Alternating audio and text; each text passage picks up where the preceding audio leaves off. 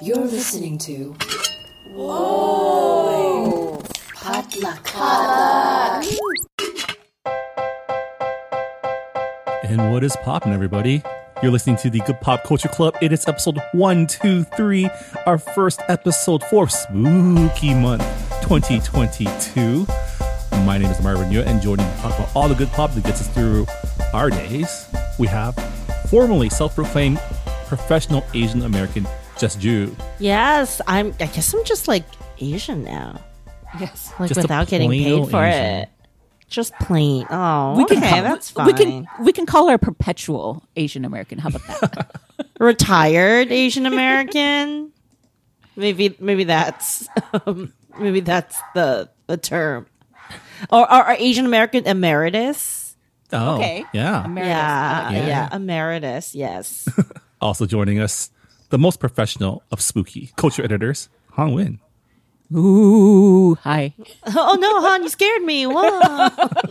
It's okay. It's just me. Oh no. Welcome to the season of changing our. Tw- Actually, I have not changed my Twitter handle yet. I changed it over the weekend. Did you go with your Oh, I need classic change or mine. you Yes, I went my I went with my usual one because honestly, like, m- there's not a hell of a lot to do with my name. um, I saw someone else with my last name when they did uh something like Halloween or something like that, and I was like, I don't Mm. like that. It's not that good. Um, I my punning my name can also quickly turn into an accidental slur. Yes. So I try. You know, it's kind of a fine line for me sometimes. Yeah, exactly. So there were definitely things where I was like, that's just reaching. So finally, so I'm sticking with mine, and I also like the movie uh, it's based on. So just in case someone hasn't caught it before, it is Let the Right Han In instead of like Let the Right One In. I have not Yeah. seen either the original or the American remake. Which one is Just better? Just watch the original. Don't bother with the American remake. Um, however, I will say that Showtime is doing a series, and it starts next week. So I've seen the first episode. Oh. I like it. I will probably discuss it in more detail once I see more screeners. Well, in honor of Spooky Month, we're checking out a classic, or should I say, a revival of a classic, Hocus Pocus 2, the sequel to the 1993, I guess, children's Halloween movie that just dropped on Disney Plus just in time for Spooky Month. Um, but before we get to that, let's find out what pop culture is taking us through this week. Uh, let's start with Han. What's poppin'? Uh, so I don't know if I talked about this in depth before, but I've been really enjoying and catching up with the Lord of the Rings prequel series, uh, The Rings of Power, that's on Amazon. Uh, for those of you who don't know, it's kind of roughly based on um, J.R. Tolkien's extra writings like the Silmarillion and stuff like that. Probably the Lord of the Rings stuff you didn't read unless you were a diehard, and which is totally fine because it it brings up a lot of lore and it's kind of more historical documents and you know things like that. And so they have between all of these writings kind of stitched together an actual narrative. Um, and so and this is also the most expensive TV show made ever. Um, and you can see it. It is on the screen, which is good because if it wasn't, I would be like, wow, that was a waste of money, Amazon. Um, so it looks fantastic. It was shot in New Zealand. There are definitely uh, people of color. Um, there are a few familiar names, such as Galadriel, because she is an elf and still alive. So she's this is young Galadriel. Um, we also see Elrond, her pal, um, who uh, I think uh, let's see is played by anyway. We'll, we'll forget about that. But anyway, um, so so far I'm really really enjoying it, and I think I don't want to say in contrast to House of the Dragon, definitely it's way better than House of the Dragon because House of the Dragon is all about depressing things. No one is good on that show. You don't like anyone. Everyone's horrible. Everything's awful. There's incest and, and backstabbing and kids, you know, sh- shanking each other in the eye. You're you're only you're only selling this to me, hon. it's it's pretty rough. But the nice thing about uh, Rings of Power is that it really leans into the high fantasy of it all. Because one of the the other gripes I have about House of the Dragon is you got dragons, you got other things, and they pretty much don't focus on the fantasy stuff. They only focus on the backstabbing court politics. And why not just do a historical drama if that's what you're going to do? So here in uh, Lord of the Rings, you get all of these fantastical peoples and and you get the maps. Maps are very important for fantasy, um, and it also plays into the idea of um, the elves are very tied to the land. And so there's a big environmental message even though it's not you know hitting you over the head with it. Um, there's actual nobility. There's people with integrity. You have hope. Even though orcs are like uh, descending upon your village and you have no hope you still you know stick to your guns. So there's a lot going for it when i think about like what i'm willing to tune into on a weekly basis is the fact that it actually makes me feel good about people. Like maybe you know not everything is lost. Um, so yeah, I'm enjoying it so far. Some plots are better than the others. Some actors are better than the others. But at least that means I like some characters. Who knew that you could do that in a fantasy series about power? Um, I could probably go way more into it, but yeah, I, maybe we can wait until I don't know if like Marvin, you watch it and we can talk about it at some point. I mean, I probably will check it out at some point. I'm not like a super fan of the Middle Earth Tolkien verse stories. Um, I've never read the books. I I watched the films, um, and like it's not something that I'm precious about. you don't need to be. That's the thing. You don't need to know anything about it uh, to watch because I never read those other books. You know, Yeah, that these and- are based on. I feel like right now, like right now, I'm really into Andor because that's giving me all like the space politics stories that I crave. And I find it funny that you said it's like a hopeful show because isn't isn't much like the prequel trilogy of Star Wars it about like the collapse of society, like eventually. Yeah, but it's also I think maybe like Andor, it still has hopeful elements of it. Like there's people that you're gunning for, and um, and maybe it shows that not everything died. You know, so yeah, I, I I know that there is that concept of like why have a prequel for something that you know is going to like be destroyed. It's And- called dramatic irony, baby. I mean, there Come on, is that- Marvin. there is that, but also, yeah, it's kind of like same with uh, let's see, what's it called? The Dark Crystal. You know, um, the prequel series actually was pretty good and hopeful still. Yeah, and I get that. I'm just saying, you know, all this will eventually come crashing down, right? like this is going to stay positive forever. Or, or, or This maybe is a story about how all these good people get corrupted. yeah, or maybe it's like our society right now. You, we are in the prequel of whatever is going to happen next, which is pretty depressing. But like, there's still things to hopefully Because all like, these fools for. with these rings eventually become ring wraiths, right? so far we haven't seen a ton of rings. That's the other good thing. Like I don't, I'm, I'll be happy if we don't see any rings. I mean, we see see something that might be rings, but like right now, The yeah, series is called Rings of Power. I know, but but that's why I'm I, I will be happy not to see rings for a while. Um, what I like is we see horses. I like seeing all these animals. uh, definitely, definitely, you know, I love I like being like probably my favorite place to be is underground with the dwarves. Um, they're pretty fun. so yeah, I like their sense of space and environment. Um, you really feel the world, and I think that's actually really important for uh, a Lord of the Rings to kind of get the sense of scope out there. Yeah. Whereas right, yeah, right now with House of the Dragon, I'm feeling a little bit um, claustrophobic. Yeah, I mean that makes sense. I mean, Lord of the Rings, that the Tolkien series has always been about quests and grand adventure, which it seems like it's invoking those vibes. So that's good. Yeah, You're giving yeah, the I'm- people what they want because the people Yeah, who like digging it. House of the Dragon are really like love that like grim dark politics shit, right? Yeah, and it's not even that smart politics. It's just like, ugh. Anyway, this is not a trash House of the Dragon show, so um, that is for me. Uh, what's popping for you, Jess? I have been watching a little less TV because I've been doing, you know, busy scuttling around the house.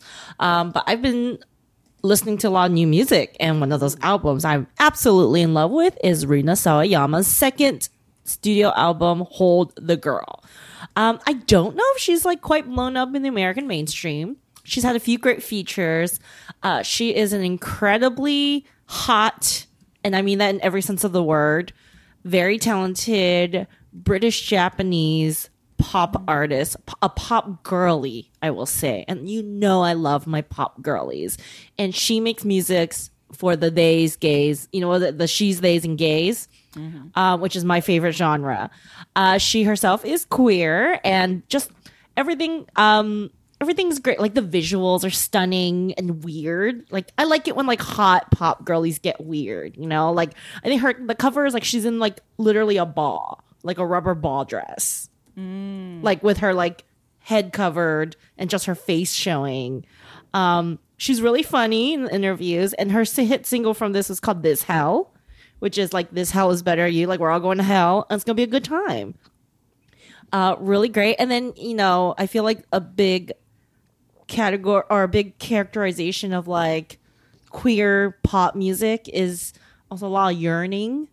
So you know you got the yearning hits on there too, um, and I've been really enjoying it. She was featured also on the Charli XCX album. Um, she's in in the in in one of the the the hit the first single she released from Crash, uh, and I just fucking love her. Marvin, Marvin, do you know who Rina Sawayama is? I don't, but I'm going to be um, adding her to my playlist. Um, I don't really listen to a lot of um, popular music because I don't drive anymore. I don't listen to radio. When I do drive, I listen to podcasts. So, um, thank you for the recommendation. I'm always looking to see what the what what the kids are listening to. And Jess, you're the youngest person I know, so yeah. Oh, I'm so sorry. I gotta, I kind of gotta agree there. I need to take recommendations from you. And um, so, would you say I need to start listening for to her first album?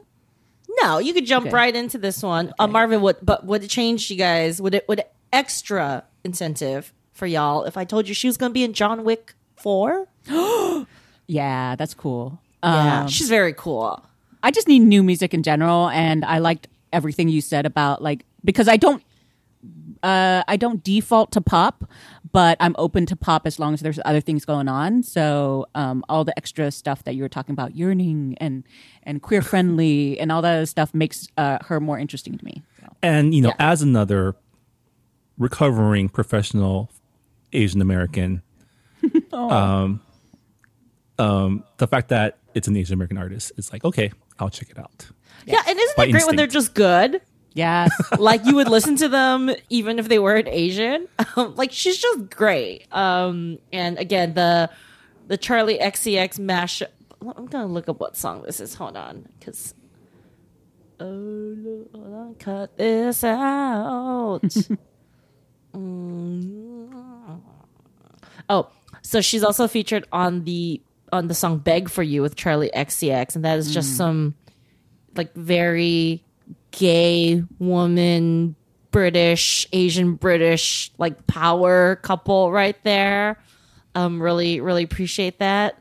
Because remember charli xcx i feel like everyone forgets is asian as well Yep. and Yeah. um it's it's it's good love it love it when they're just good It makes their job a lot easier. right? so listen to it, put it on Spotify. Um, you know, look at that little album visuals. It's really fun. She's she's just so like I was I was going on a rant like earlier. Like I hate it when hot people are boring. like you're you're hot. Like do something weird. Um, you know, or like if you're hot and rich, right? Like, But isn't their it's hotness your just duty. cover for being boring?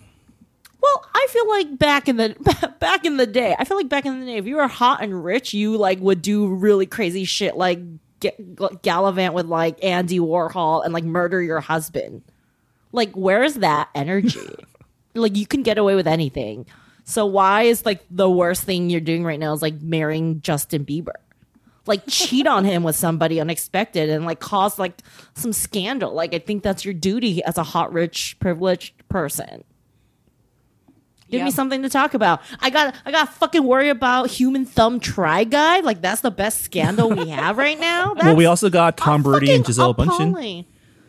Oh yeah, but that's like sports, and I don't care. So, like, come on, give me something scandalous. Like that. That's not scandalous. That's like he won't retire. She's tired of living in Florida. Girl, I get it. It's boring. It's boring. like there's no scandal. It's just like, oh, it's not working out. Okay, whatever. Give me something to sink my teeth into so I can blast this Rina Sawayama album and like appreciate it in its wholeness. But yes, definitely listen to it. And the next time we all hang out, I'll just like hold you guys hostage, take away your phones, and like make you listen to like young people stuff. Young in quotation marks. I'll just be constantly uh, using my. Han and uh, I will be taking spot- notes and using Shazam to like, oh, hey, what's this Yeah. song?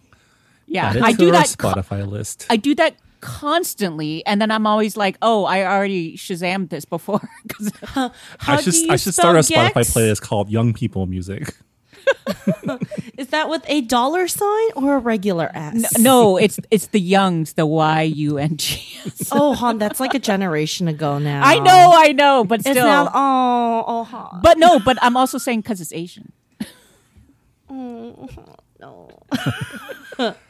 All right, Marvin, what's popping with you? All right. Speaking of British Asians, we need to talk about the Great British Bake Off. Um, we took a week off last week because I hadn't watched it. I am now caught up. Um, Syabira is my favorite. She is just the most ballsy contestant we've ever seen in that tent, just mixing all the Asian flavors unapologetically and forcing Paul Hollywood to expand his horizons, his cultural horizons, and doing pretty well, I gotta say. Yeah, I think the point is that she's also doing it well. It's not just like, hey, I'm gonna add this matcha or I'm gonna just randomly add like She's not embarrassing. I'm us. gonna make this tofu macaron. Yeah, yeah, yeah. Uh, t- uh, tofu satay macaron. Um, and and and then win you over. It's kind of like I, I almost felt like he was like reluctantly like, oh, that's pretty good. You know? It's like, all right, all right, I gotta give it to you. Yeah, Paul, you racist piece of shit. Uh, but we need to talk about Smorgastarta, which was the showstopper challenge for this last episode um, last Friday, which um, is, I guess, a it's a Danish thing, Swedish thing. Swedish. Swedish because um, Maxy is familiar with it. Right. And she's from Sweden. And it's basically so this is bread week. And Yes. Smorgastarta is a cake, Yes. but made of sandwiches. It's like a sandwich, a multi-tier sandwich in the form of a cake, and I too find it horrifying. this is not an optimal way to eat a sandwich.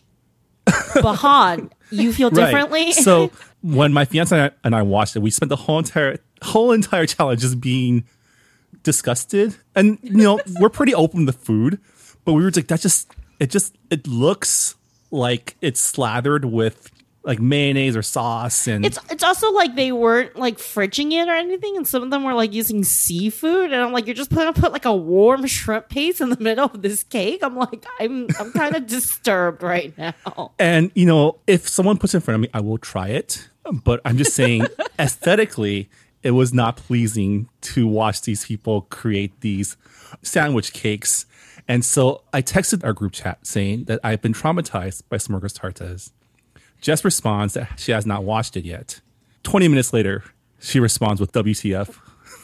Yeah, it's it's also like isn't the one of the better parts of a sandwich like the textural crunch of toasted bread, which was not happening in a smorgastarta.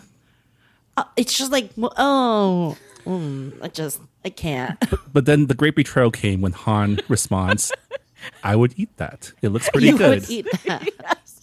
It- it- it's not just I would eat that. I love the idea. so this is an intervention right now we're having for Han. Han, are you okay? I mean, here's the thing. This is, in some ways, some things you know about me. Like, I'm not really high on sweets.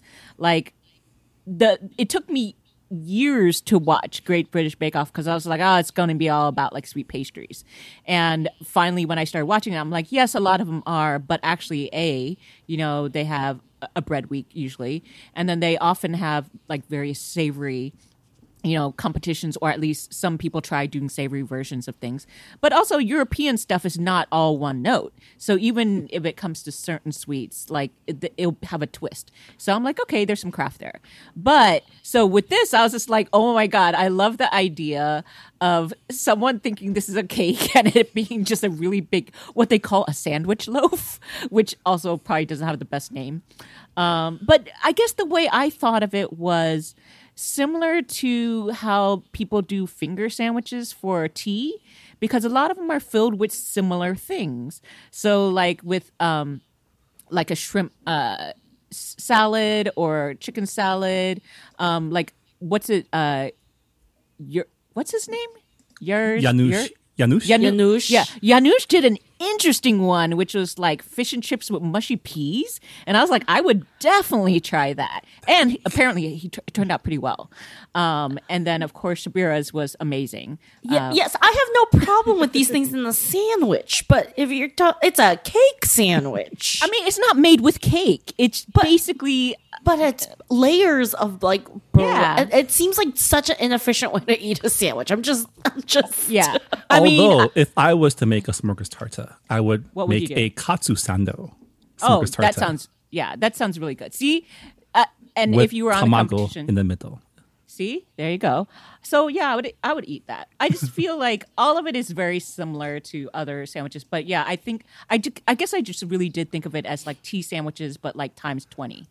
Um, I also yeah, love it's how the you were times like. twenty part that kind of Yeah. bothers me. Yeah, I think it's when would- you no. stare at like the cake and the entire frosting layer is And, just and when like they try to when they try to thing. cut through the layers, it just becomes this like mash of like barbecue sauce or like mushy Well, peas. well, Sandro should not have put barbecue sauce in the middle of that. But the mushy peas look great. Like Janusz did a really good job. It added like a, a pop of green. And I don't know. I still stand by it. Uh, I would like How, someone to again, make it for how me. How pissed would you be? Would be like, yeah, okay, yeah, I'd have some cake. Oh wait, it's mashed potatoes. If it was Well, a if it- surprise, I would be pissed. But if I knew it ahead of time, I'd know- still be apprehensive, but not as pissed. I do love that Han said that this is because she hates, she doesn't like sweets. This is a cake that she would actually eat, which This would be fun. I kind of understand. I get that.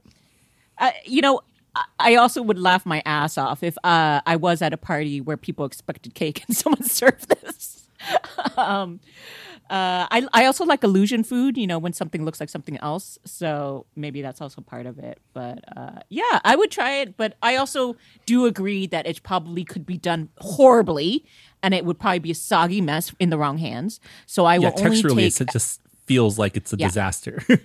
I will only take experts who will make this for me.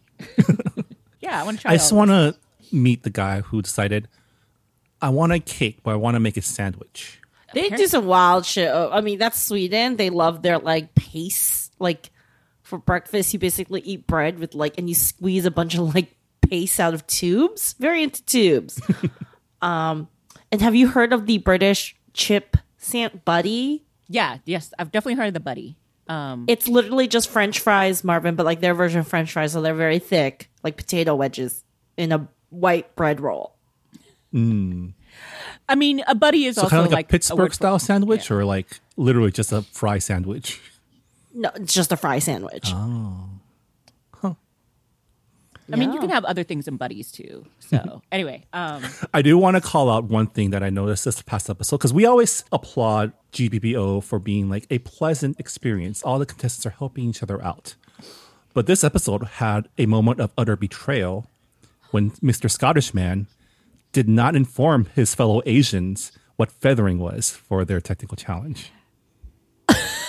was that this Did- did- episode? did you guys catch that was that? the last episode. That was the last episode. This Oh. is the episode where the Scottish man was like, "I can make a creme pat in my sleep." And he's like, "Oh no, my creme pat is not setting up." I was like, "Great editing, And that- fantastic." and was that twice that he or some someone I know messed something up twice. Anyway, yeah, my my uh, episodes are blurring together in my head. If you do want to call back to the last episode, I do agree the whole feathering thing was just like oh, I was like, oh, you I felt of a bitch. bad. yeah, they should not have like marked it that low for like a decorative element. Like that's just fucking lame. And their feathers were beautiful. Like what the fuck is feathering? I don't even know what that means. yeah, that is definitely an actual uh, baking decorative term. So I think as long as they made an attempt, you know, that was fine. Because also I noticed, like, I can't even remember what, like, what was something they had to dip, and everyone dipped it on the wrong side, but no one got dinged for it. So I think as long as it it is a an understandable interpretation, and it doesn't affect the taste, then I think it's okay. Yeah. Well, speaking of interpretation, I'm sure we'll be back next week to talk about this upcoming episode of Oh. GBBO because Mexican week. it's Ay, Mexican. yeah. Oh no, it's gonna be so bad. Like, should we just like play a game right now of like how over under how many offensive comments is Matt Lucas gonna make? He's gonna make the most and the most dumb How, ones. But how I, many in the cold open alone? oh mean- god, they do those stupid cold yeah, they're gonna opens do now. bad puns. And then, um, but I also think that maybe Paul Hollywood will say something if something is spicy. Um, and I Yes, think because no Paul one- Hollywood no is the that tent- authority on Mexican food. Yeah. None And of those thi- judges can eat spicy. So Well, how no. can you have? Well, I mean, Prue Mexican does. sweets. You know, flan, Pan dulce. um, pan dulce, Yeah. dulce de yeah, leche. s- s- leches. sweet should be fine. But I also wonder are are they also going to mix up Mexican things with some other Latin One hundred percent. One or Spanish thing maybe? Oh, a thousand percent. That, that's exactly what's gonna happen. Let me tell you, in my time in England, the best Mexican food I could get was Chipotle, and there was one in London. I would go specifically to into London, like central London, to get some Chipotle to hit that itch. I mean, this is the country where the chain ta- taqueria is suing an actual taqueria for using the word taqueria. yeah. They can't. You colonize the world. You colonize the world. And that's the Yeah, food you get. don't- and you don't know how to use spices. They only know how to use spices when they colonize the people and they they they make it for them. So they're Indian food. so anyway, I mean, they colonized the world for spices. yes, the spice. Do anyway, Anyways, excited to revisit Mexican Week with y'all next week. Uh, but until then, that's what's popping for this week. When we come back, we're talking about Hocus Pocus 2. Stick around.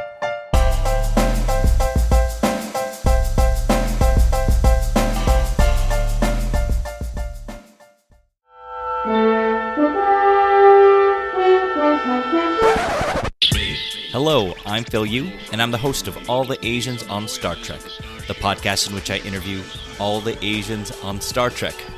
I'm talking to actors, writers, directors, stunt people, background extras. You know, all the Asians on Star Trek. Find out more at alltheasiansonstartrek.com. Part of the Potluck Podcast Collective. Live long and prosper.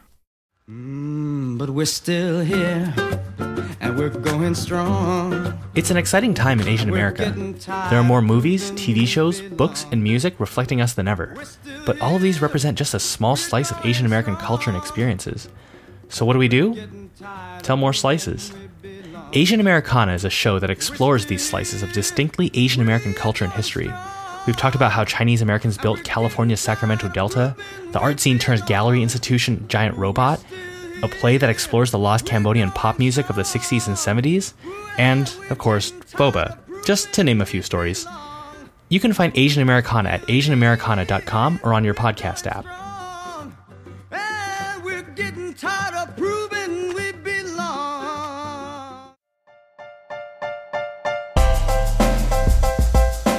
And welcome back to the Good Pop Culture Club. This week we're talking about Hocus Pocus 2, the sequel to the 1993 classic film Hocus Pocus, starring Bette Midler, um, Sarah Jessica Parker, and Kathy Najimy, and some children. Thora Birch. and some children. Um, this new version brings back Bette Midler, Sarah Jessica Parker, Kathy Najimy, and also adds a shit ton of new characters, including Tony Hale, um, Sam Richardson, uh, Doug Jones, and you know some I'm gonna say probably Disney actors. I don't know. Yeah, um, well.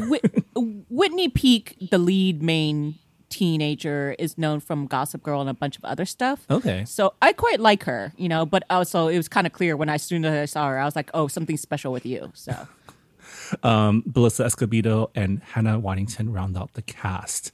Um, Hocus Pocus 2 takes place 29 years after the original film, both in the film universe and also in real life, where Whitney Peak's character Becca accidentally lights a black candle and resummons the three witches from the original Hocus Pocus.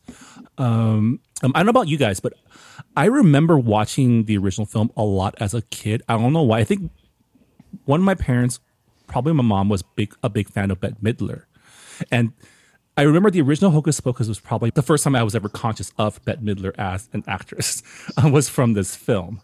Um, but I really did not remember a lot of it. I had to actually rewatch the first film before watching the second film, just to like catch up, thinking maybe I need to, you know, need to watch the first one to understand what's going on. You you totally don't. The second film kind of stands on its own. I was surprised how little I remember of that film. All I really remember is like the talking cat and the last scene where like they get vanquished. Oh, Hocus Pocus was very formative to my upbringing because they played it a lot on Disney Channel. Um, I think that's like very. I did not know it at the time, but I think that was like very intro, early introduction to like gay culture, um, with you know uh, Bette Midler and Sarah Jessica Parker, Kathy Najimy as the witches, which they kind of tongue in cheek play poke at that in the second one.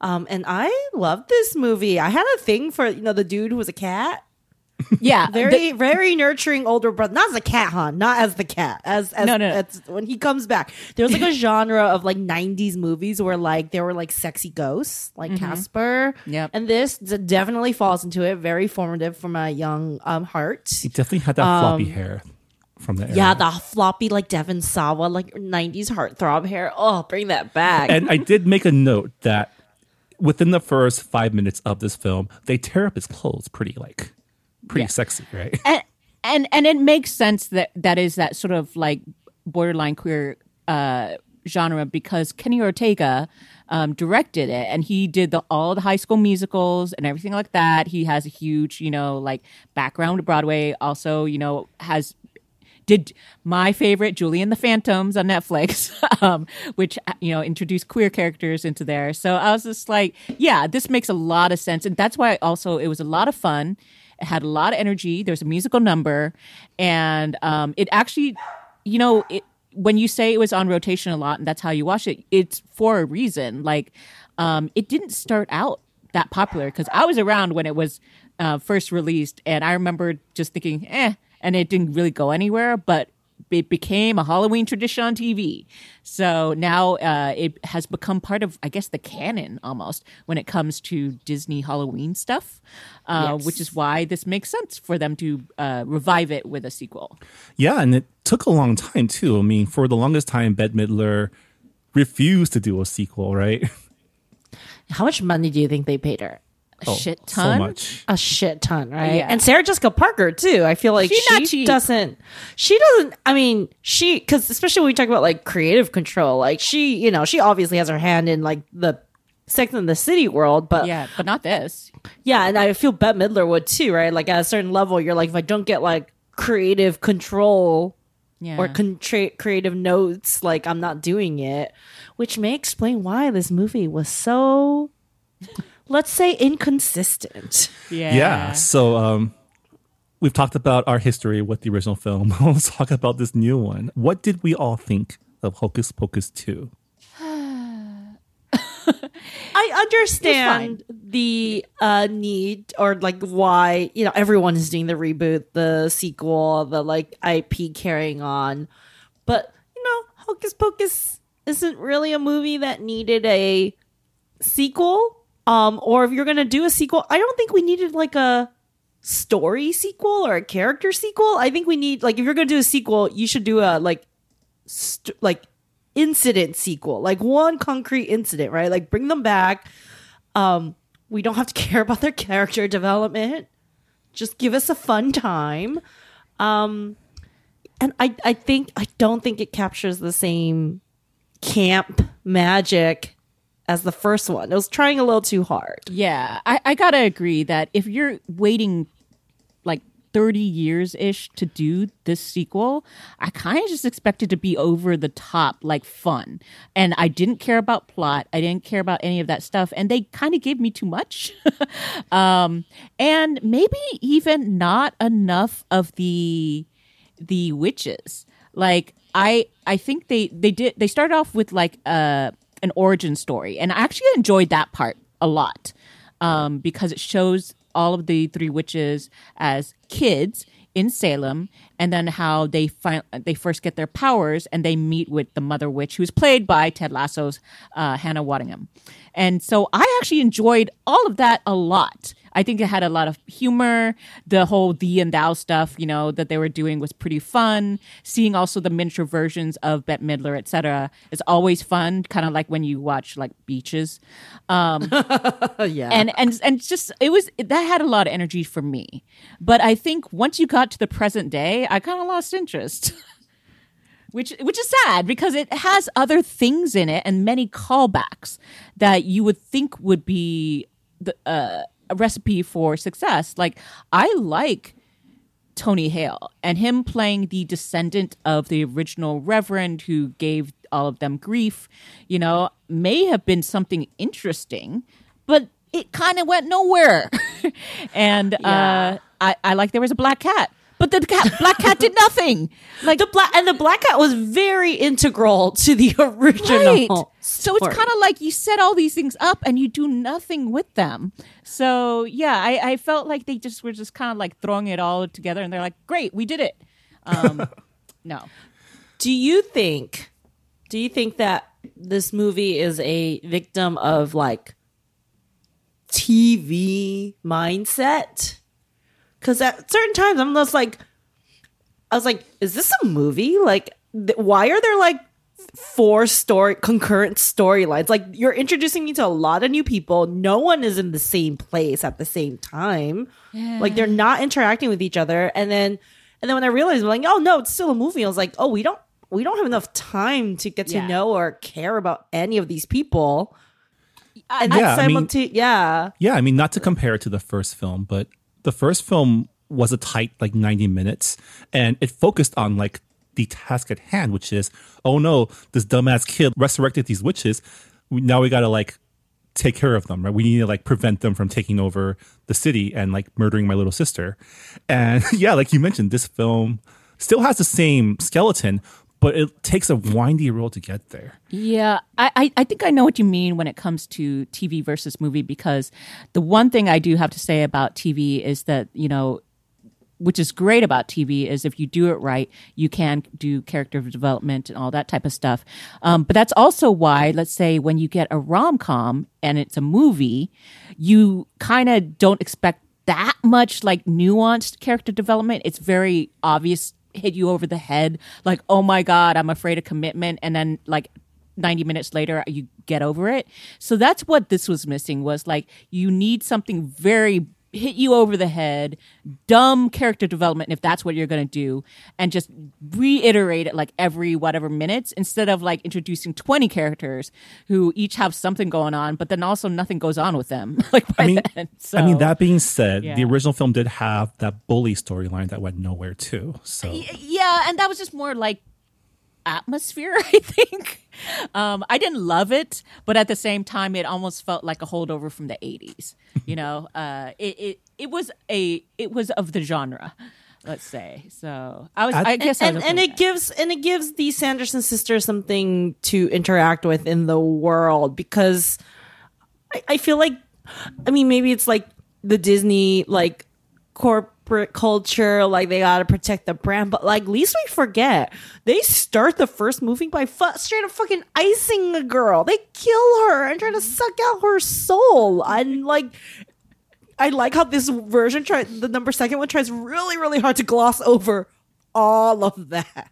Yeah. I, I mean, here's the other thing. Like, I thought at first when we start off with the kids, um, I mean, the younger version of the witches, that, you know, showing that they were dealing with a puritanical, patriarchal society and um, Winifred was like being forced to marry. And because she refused, that's why they're like, we're going to be banished and we're going to like brainwash your sisters so that they fall in line. And I was like, okay, I like that as, you know, uh, the inception, why you turn to witchcraft. But then but then they're still bad people. That's Yes, the thing. again, and this is coming from me who does not like children overall. Like you should not be sucking the souls of children out. So it's like they, they, it's like you, you give them something as if to humanize them, but then you still don't explain why they're doing horrible things. Like, uh, yeah, really, really, they eat, they eat children, they suck out their souls. Like, come on, I don't get it. Um, yeah, I feel like if you're gonna have them go through a redemption arc. It's kind of starting from like way behind, right? This, we've already established that they've like probably already murdered a bunch of kids in Yeah, their they did- lifetimes, right?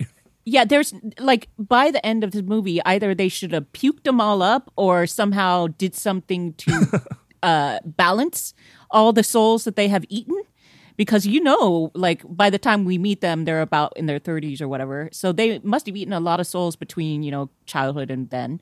Um, so yeah, I don't know. I was, I, I just felt like it was inconsistent. It's like, hey, we're gonna try this thing, and then they're like, wait a sec, this is too good, you know. so Yeah, that makes me think, you know, that the Bette Midler, like getting them back, uh, like they were probably were like, well, come back if we have more to do. Cause, you know, the, I call it the Jack Sparrow problem. Like you take the fun characters, but who are really just like the broad strokes, like, you know, broad characters, like archetypes, like villains, like fun villains. And then there has been this ongoing trend with Disney to be like, oh no, let's humanize them. Like, no one's good or bad fully all the time, right? I'm like, no, no, they are witches who suck out the souls of children. Again, not a big fan of children, but you don't have to go too deep in trying to redeem them. Like, keep them the bad guys, give us like another fun, wacky Halloween situation. Um, and there were some fun yeah, moments. Yeah. I do think the Chekhov's Roomba was a great modernization because you know in the original one it was like the Hoover. She has a va- she's flying on the vacuum. Love the little like drag bit and this idea that there's like a whole like Sanderson sister culture in um like like it's been sanitized and like you know there's drag contests in the festival now um but other than i'm just like they ate children i don't know what you want me to say. I mean, all that being said, I did have fun watching this. It was, you know, I I recognize all the pacing issues and the bloat, but overall, I thought I thought it was a pretty fun movie, and the jokes like there were a couple of jokes that really landed with me, the Roomba one especially. that was the best and i agree with jess that honestly i could have dealt with a lot more on stage antics like not just do a drag contest but do other stuff. Like just have them somehow come back and like take over a whole musical review. You know just like over the top shit. Like i don't really care about them like trying to get more souls from kids unless it's through a musical format. I mean, they give up that plan pretty quickly and they move on to a different plan that involves witchcraft Revenge. as well. But um, I will say the musical num the anachronistic musical number in this film was not as good as the one in the first film. The song choice was less like in the first film. They did a musical number to "I Put a Spell on You," which, while on the nose, I feel like the song they picked this time was a little more like I didn't, I didn't get the connection as much. I mean, it didn't make sense. It was like Blondie's one way or another, right? So, uh, it was fine. It was, you know, but yeah, it didn't really make a lot of sense. So, anyway, I did appreciate though that there was no like bully storyline this time around that really ground the momentum of the first film to a halt. Um, in this film, you have instead himbo boyfriend, which I think you know I think fit a lot better. I think overall this did tell a more like modern teen story, which at the same time also clashed with the witch storyline. It kind of felt like I was watching two movies between like the mm-hmm. teens and the witches. and then gilbert and billy's fabulous What the- adventure yeah. excellent adventure that was the weirdest part to me yeah, like here's the thing. It's like I like that they brought Billy back, and I remember him from the first film, but also I was like, they barely used him here. So what was the point? And I usually like Sam Richardson. He's a great actor and a comedic actor, but it's like they didn't really know what to do with these two people. So I felt like it was almost a waste of time. So, you know, Also, are Hmm. we cool with him just like setting up these like teenage girls to get like maybe murdered in the woods? And then it's like, oh, give you a discount. Like, I would be significantly more pissed. There like, he was- should he should be arrested. there was not enough accountability for any of these people. so, yeah, I, I was just like, they're like, "Am I good? I'll give you a discount." And I was like, "No, no, put a curse on him. Whatever it is you can do." Uh, frustration.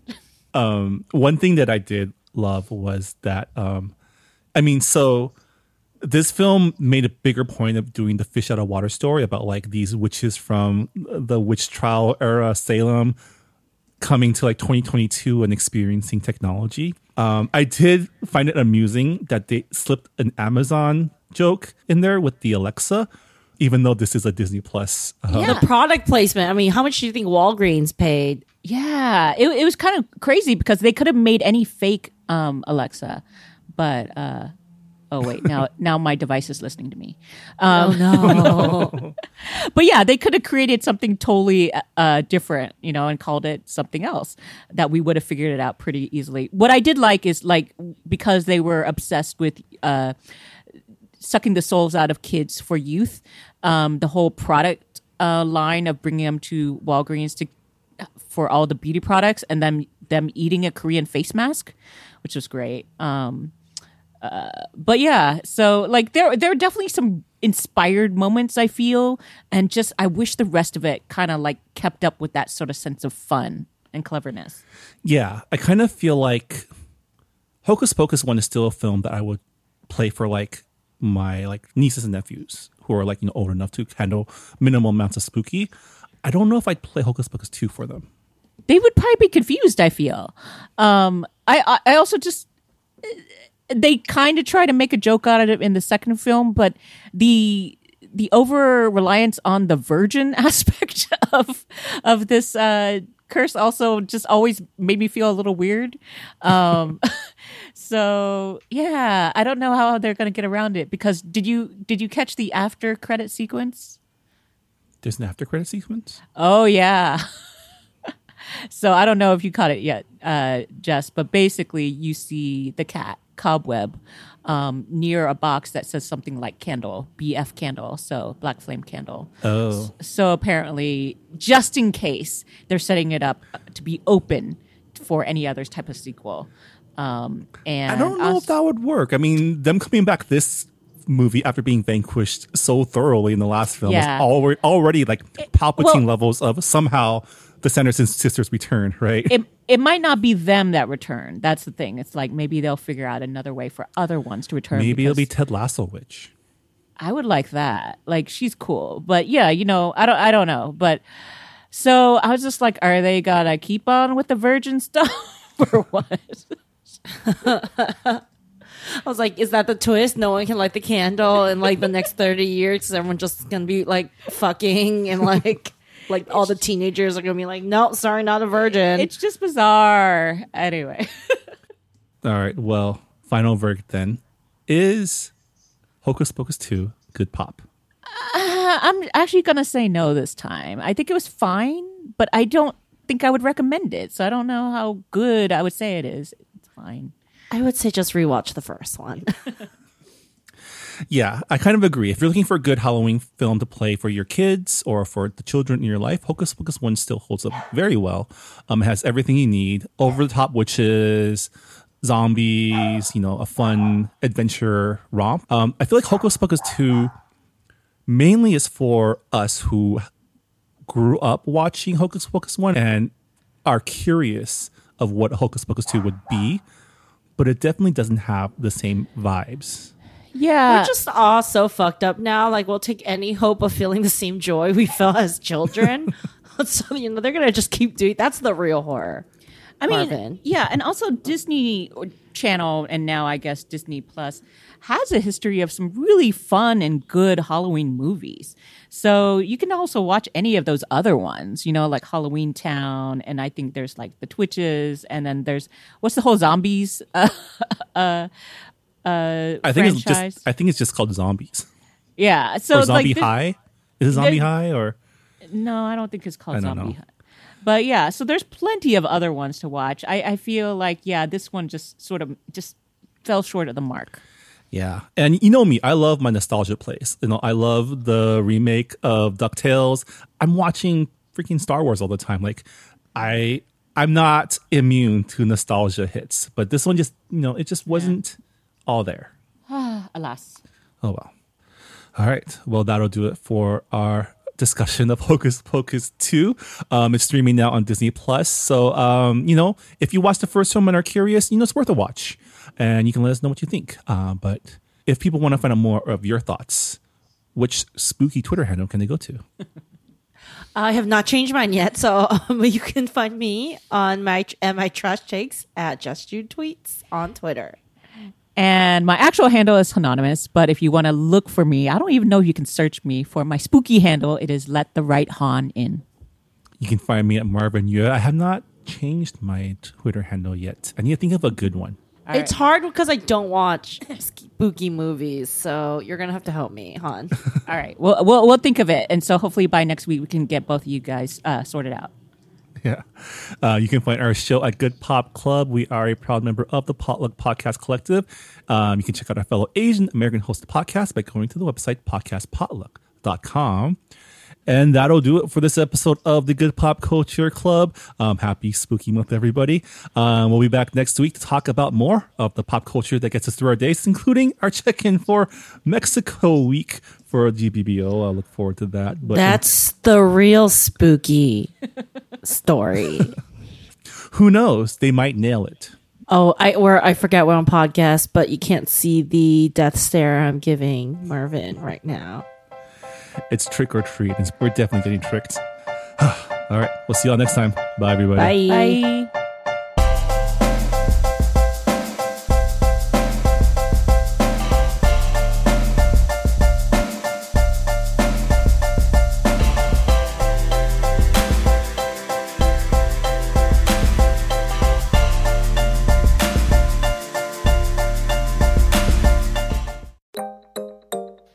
Sharon.